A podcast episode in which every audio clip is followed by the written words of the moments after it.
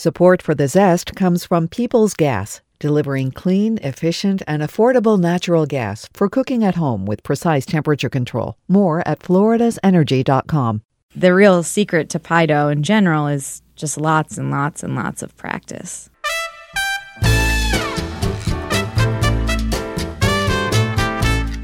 I'm Robin Sussingham, and this is The Zest. Citrus, seafood, Spanish flavor, and southern charm. The Zest celebrates cuisine and community in the Sunshine State.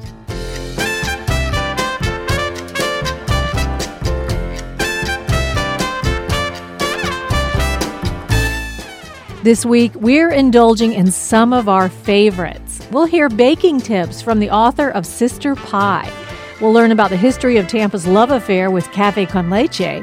And to cool off in these relentlessly hot days of summer, we'll taste Tampa Bay's craft beer scene. Sweets, suds, and a jolt of caffeine coming up on The Zest. What to do with all the gorgeous summer fruit that's available right now? The answer just might be pie, and baker Lisa Ludwinski is taking it to a new level. She's the owner and head baker of Detroit's Sister Pie and author of the cookbook Sister Pie The Recipes and Stories of a Big Hearted Bakery in Detroit. Our correspondent Janet Keeler recently chatted with the two time James Beard Award semifinalist about why she thinks pie is making a comeback, how social media has played a part in her success, and yes, we all need this tips for baking a better pie crust.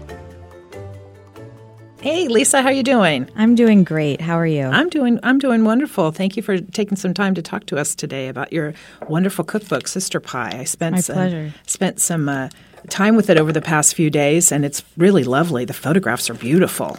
Well, thank you. We worked with an incredible local photographer named Emily Berger, and she was able to kind of bring a whole new perspective to our bakery and our, our baked goods. So it was a real treat. The book feels very, very modern, very contemporary to me. Your story is very contemporary because of the crowdsourcing that you did to to raise money to get it going. And um, so, tell us a little bit about the philosophy of Sister Pie. I uh, started Sister Pie about six and a half years ago, and my intention with starting it was that I wanted to have a food business that had a mission beyond just making money and making good food.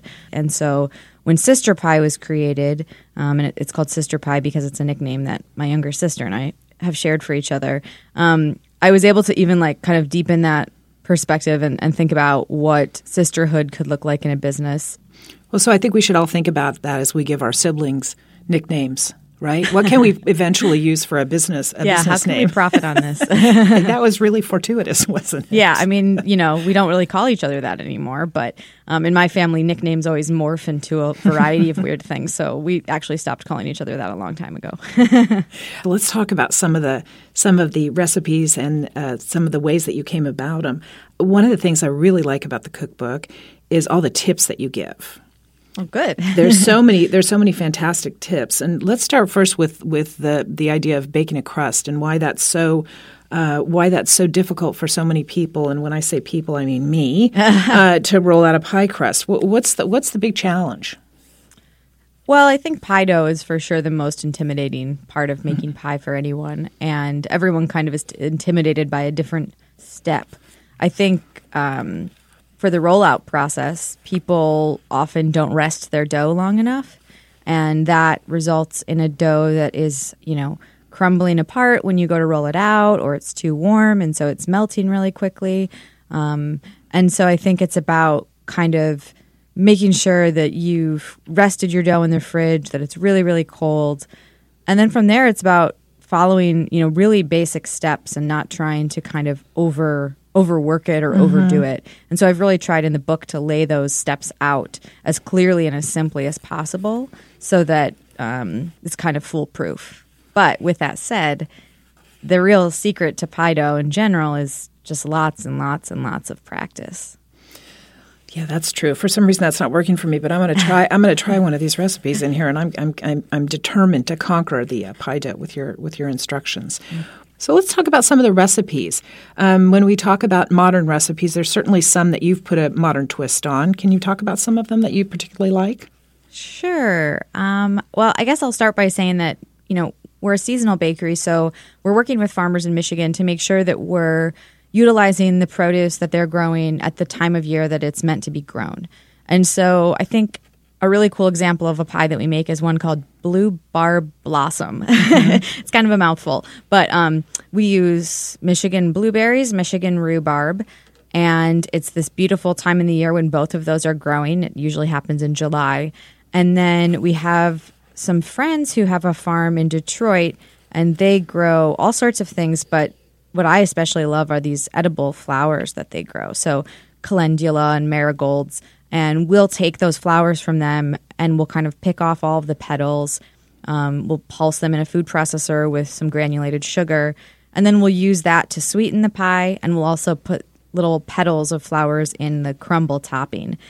And so the pie itself, once it's baked and cooled, has this nice sort of floral aroma and taste. It's not something that's going to, I think, turn you off from the pie, but it just adds a slightly more interesting element and also allows us to kind of showcase these people that we work with. And i think that's really what it's about for us is is using the resources around us to make something interesting and delicious. So i'm looking at that recipe right now the blue barb blossom pie and i see it has two packed tablespoons of mixed fresh edible flower petals and you named some of them the uh, calendula and marigold bachelor buttons. So what if you what if you're not lucky enough to live around a place where we can get those and and you leave that out? Well, or should you put something else in um, or should we just come visit you in Detroit? Any and all of the above. I mean, I, I do think I think those those flowers are pretty accessible. Okay. Um, during the summer months, uh, mm-hmm. uh, like wherever you are, I think there's probably got to be a farm or a place at your farmers market where they're growing those types of flowers. It's definitely totally okay to leave them out. Okay. Um, another thing you could do is is use dried flowers, so like lavender buds mm, or rose okay. petals, and those are going to tend to be a little bit stronger sure. in their flavor. Would you use scent. less since they're dry? Yeah, so I would potent? use less. Okay. Can you uh, talk maybe about a favorite? Um, you have some savory recipes in here too. Yeah, uh, we have lots of savory recipes. I think my favorite one is also probably our most popular at the bakery. It's the egg on top galette. Mm-hmm. It's in the mm-hmm. breakfast chapter, and a galette is kind of like a free form pie.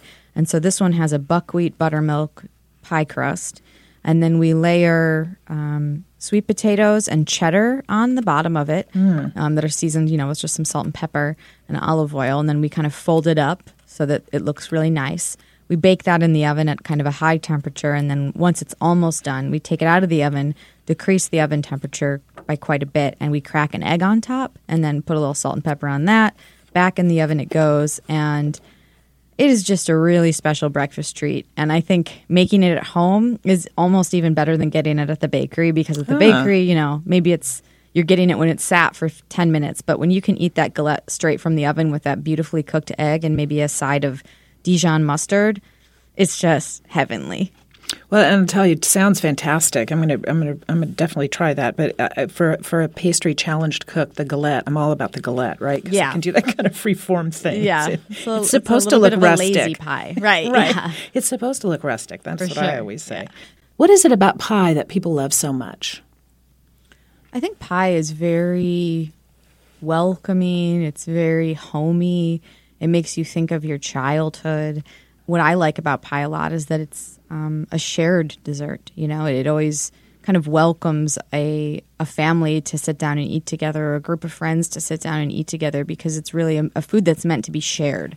And I think that there's kind of some warm, fuzzy feelings that, that come with pie, and everyone thinks of pie as as true comfort food. Thank you very much, and I wish you a lot of luck as you as you uh, continue with the bakery and and also working on this book and your next book, maybe. We'll look forward to that. Oh, yeah, we'll see. Thank you so much. Thanks, Lisa. That was the Zest correspondent Janet Keeler speaking with Lisa Ludwinski of the Detroit bakery Sister Pie and the author of the cookbook of the same name. You can find recipes for some of Lisa's pies, including sweet potato coconut pie, apple sage Gouda pie, rhubarb rosemary streusel pie, and more on our website, thezestpodcast.com.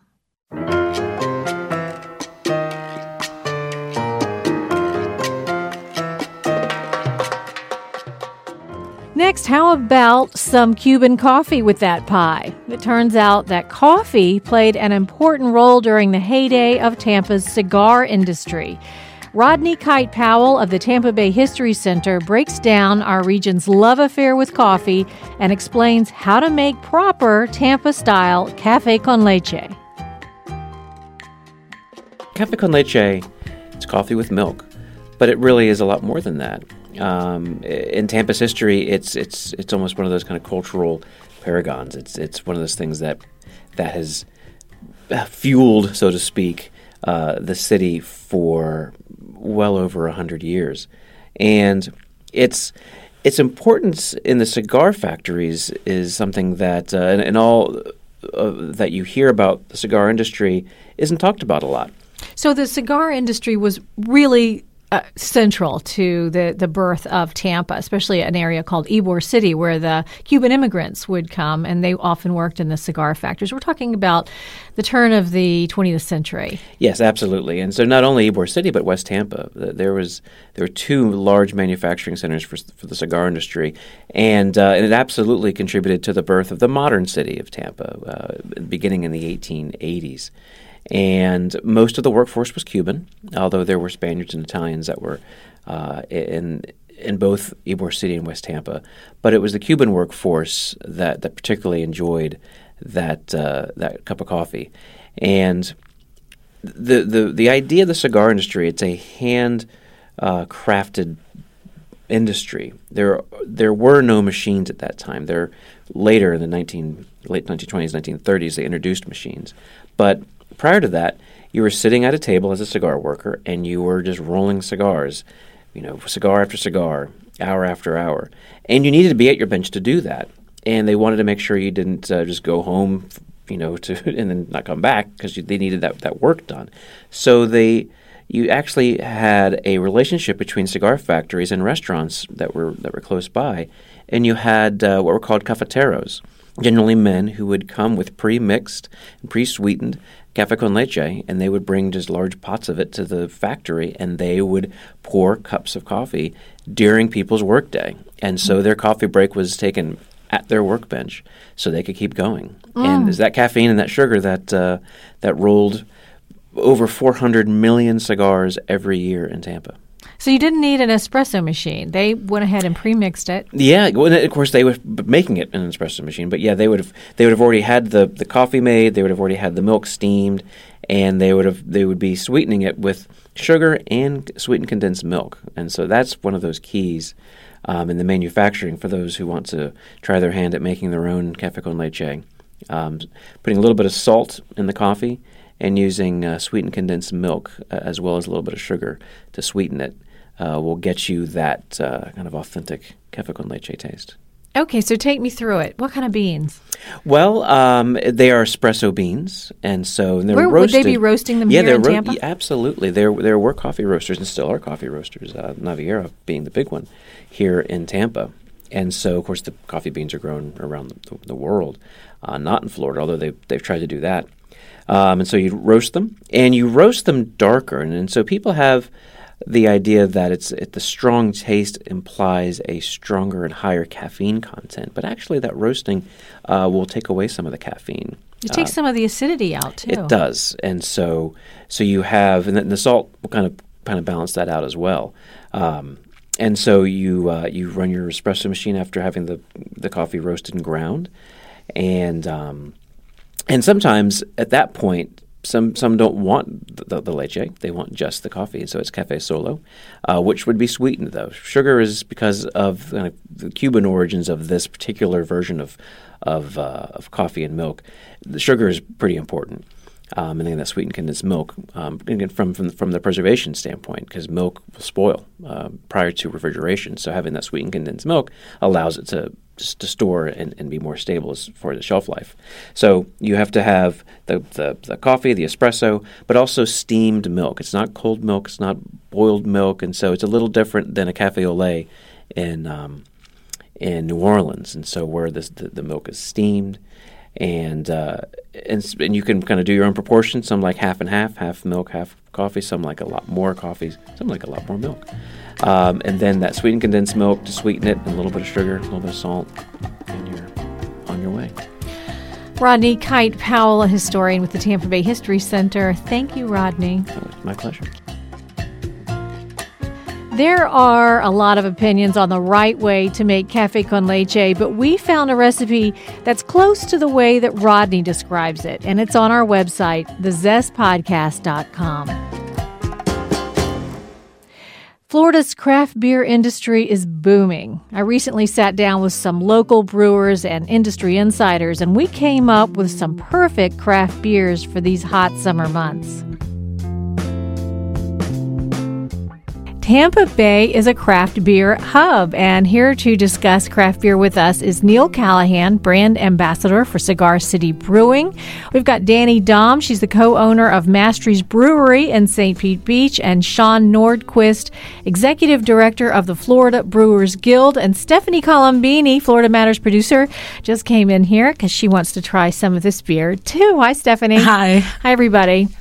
Hello. Okay, so what I would like to do with all of you is give us kind of a craft beer 101 of the different types of beer and their differences. But first, Neil um, Callahan brought in some different things for us to taste from Cigar City Brewing. I'm holding a cucumber, It's a cucumber saison. and this is a says it's a farmhouse ale with natural flavors added. So we're going to crack these open right now and see what we think. Has everybody got the same thing here? We're all Okay. drinking the same thing. Cheers. Cheers. Cheers. Ooh. I always t- try to show up with beer and make a lot more friends doing You that. You make so many friends like that, Neil. Okay. You taste So I'm not going to drink too much of it because I've got to get to the end of this podcast. But I'll, um, I'll help you out. So I was telling Sean, um, Sean's been around the brewery for years and years, so he's seen this beer grow from um, 2012 was the first year we, we brewed this beer. Um, we had did it, we had brewed it draft only for quite a while. Then we moved it over to 22 ounce bottles, and this is the first time we're ever putting it in 12 ounce cans. So that's why when Sean saw it, his eyes kind of lit up. Went, "Whoa, really?" Okay, have, it's I've- delicious. yeah, I have loved this beer since since the first time it came out. Um, in fact, I think the first time I had it was probably at Hunahpu's Day um, in 2012, which is the big festival that Cigar City does every year. and somebody brought me a, just a, a little sample of it, didn't tell me what it was. And I just, I had, I probably had the same reaction then. My eyes lit up because because it's so light and refreshing and has that that cucumber flavor to it, which I really liked. Yeah. Um, and it's not overpowering. It's uh, and so I've I've been a big fan of this beer for uh, forever, and I didn't realize that it was going to be in cans. So I'm really excited now. so where can people pick this up? This is this uh, from Cigar City Brewing. The cucumber saison that's exclusive to our tap room. That's over on Spruce Street in Tampa. Um, that's a beer that we might look into distributing around the Tampa Bay area at some point, but for right now, this is exclusive to the Cigar City Brewery on Spruce Street. Okay, so Cigar City is distributing nationally now, aren't you? 22 states, correct. Okay, wow. Okay, so this is delicious. Um, and this says it's a farmhouse ale. Is that a type of beer, like an IPA or something? Is farmhouse one of the types? Sure, it's the word saison is really the style uh, Oh. designation on this one. So saison, it's a beer that originated in Belgium. Um, originally, word obviously the word saison means season in French. So originally, this was a beer that was brewed um, in the spring, usually fermented over the summer when there were warmer temperatures, and then served to Belgian farmhands during the harvest in the fall. So it was meant to be a effervescent, refreshing beer. Sometimes it can end up being a little higher on the ABV. You'll see six, seven, eight percent saison sometimes. With this one, we went on the lower end, so four point two percent on this one. Um, for the style itself, the saison, you expect a little bit of bitterness. You're also going to get a little bit of like a cracked black pepper um, phenolic quality. So just a little bit of uh, spice to it.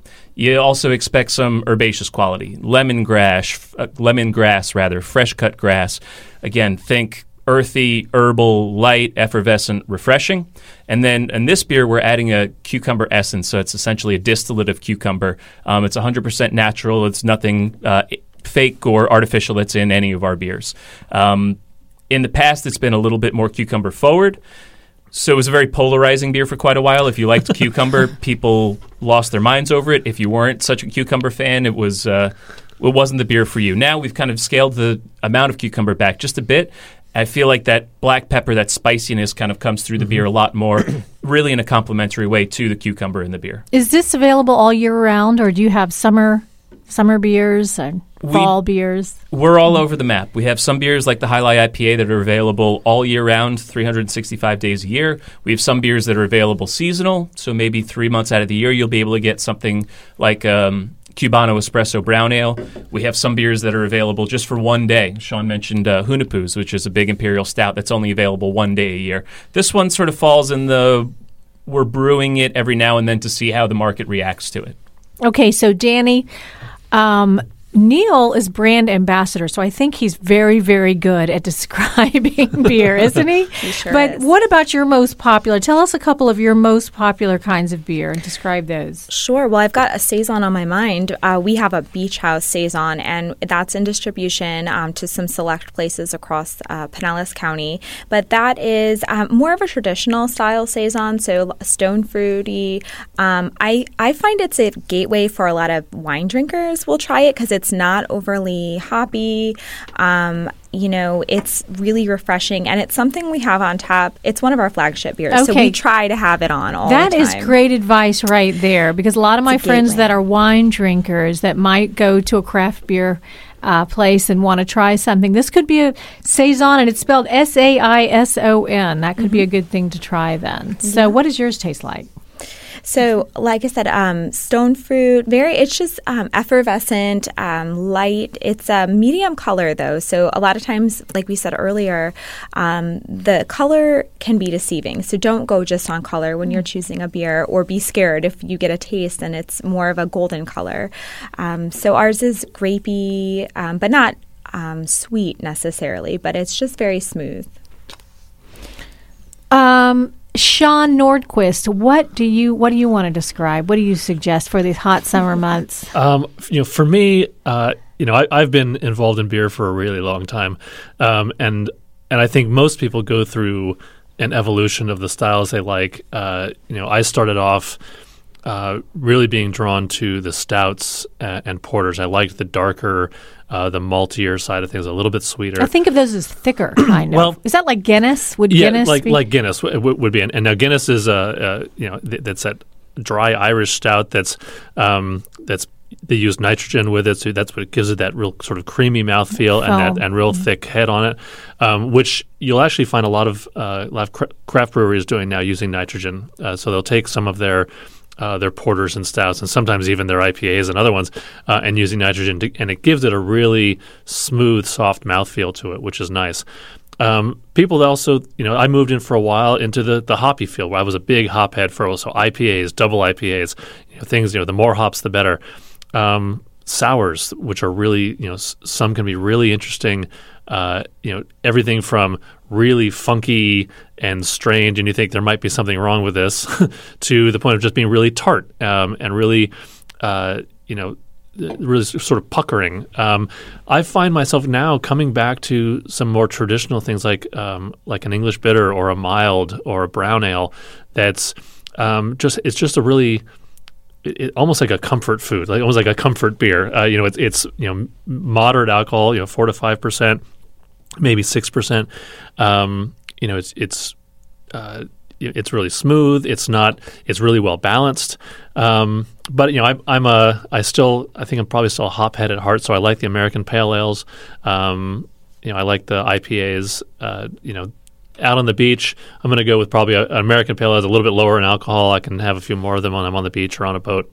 well, what has to be in beer to make to make it beer? Hops.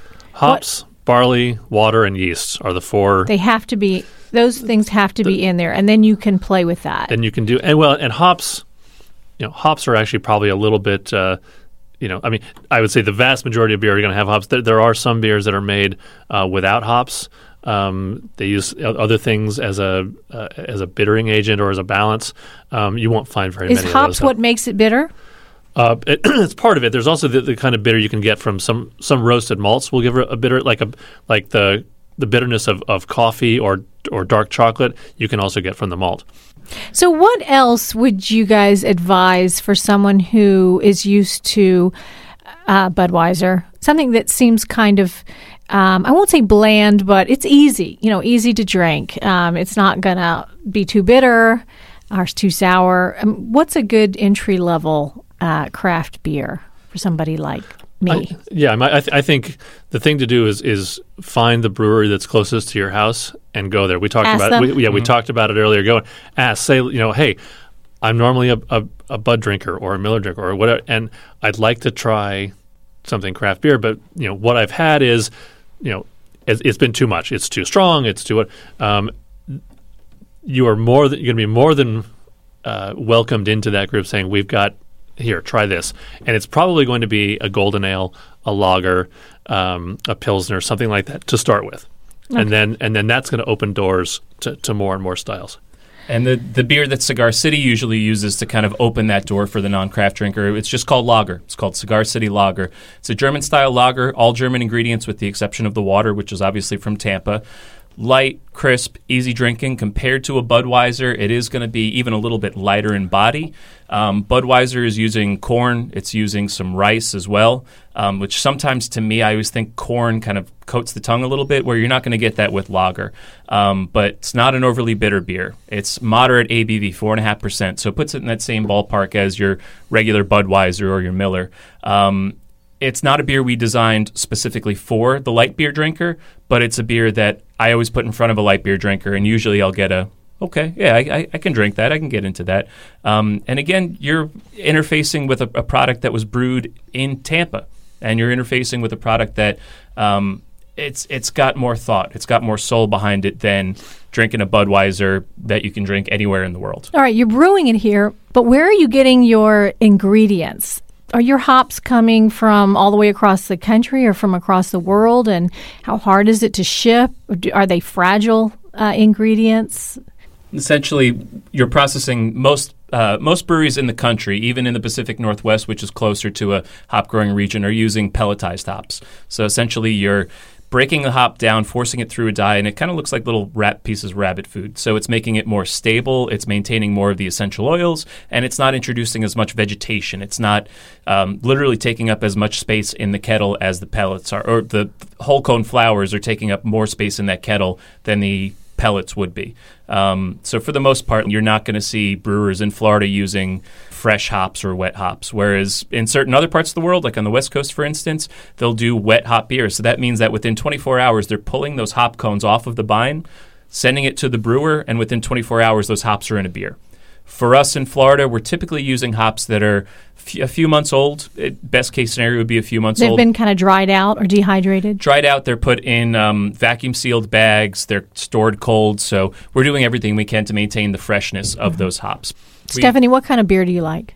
I'm a hop head. I love the IPAs, the APAs. Um, partially started as like a college kid that wanted to get the bang for your buck because you can, you know, pay the same price and get something that's like seven percent alcohol. But I also just lo- love the the hoppy taste um, and the floral taste.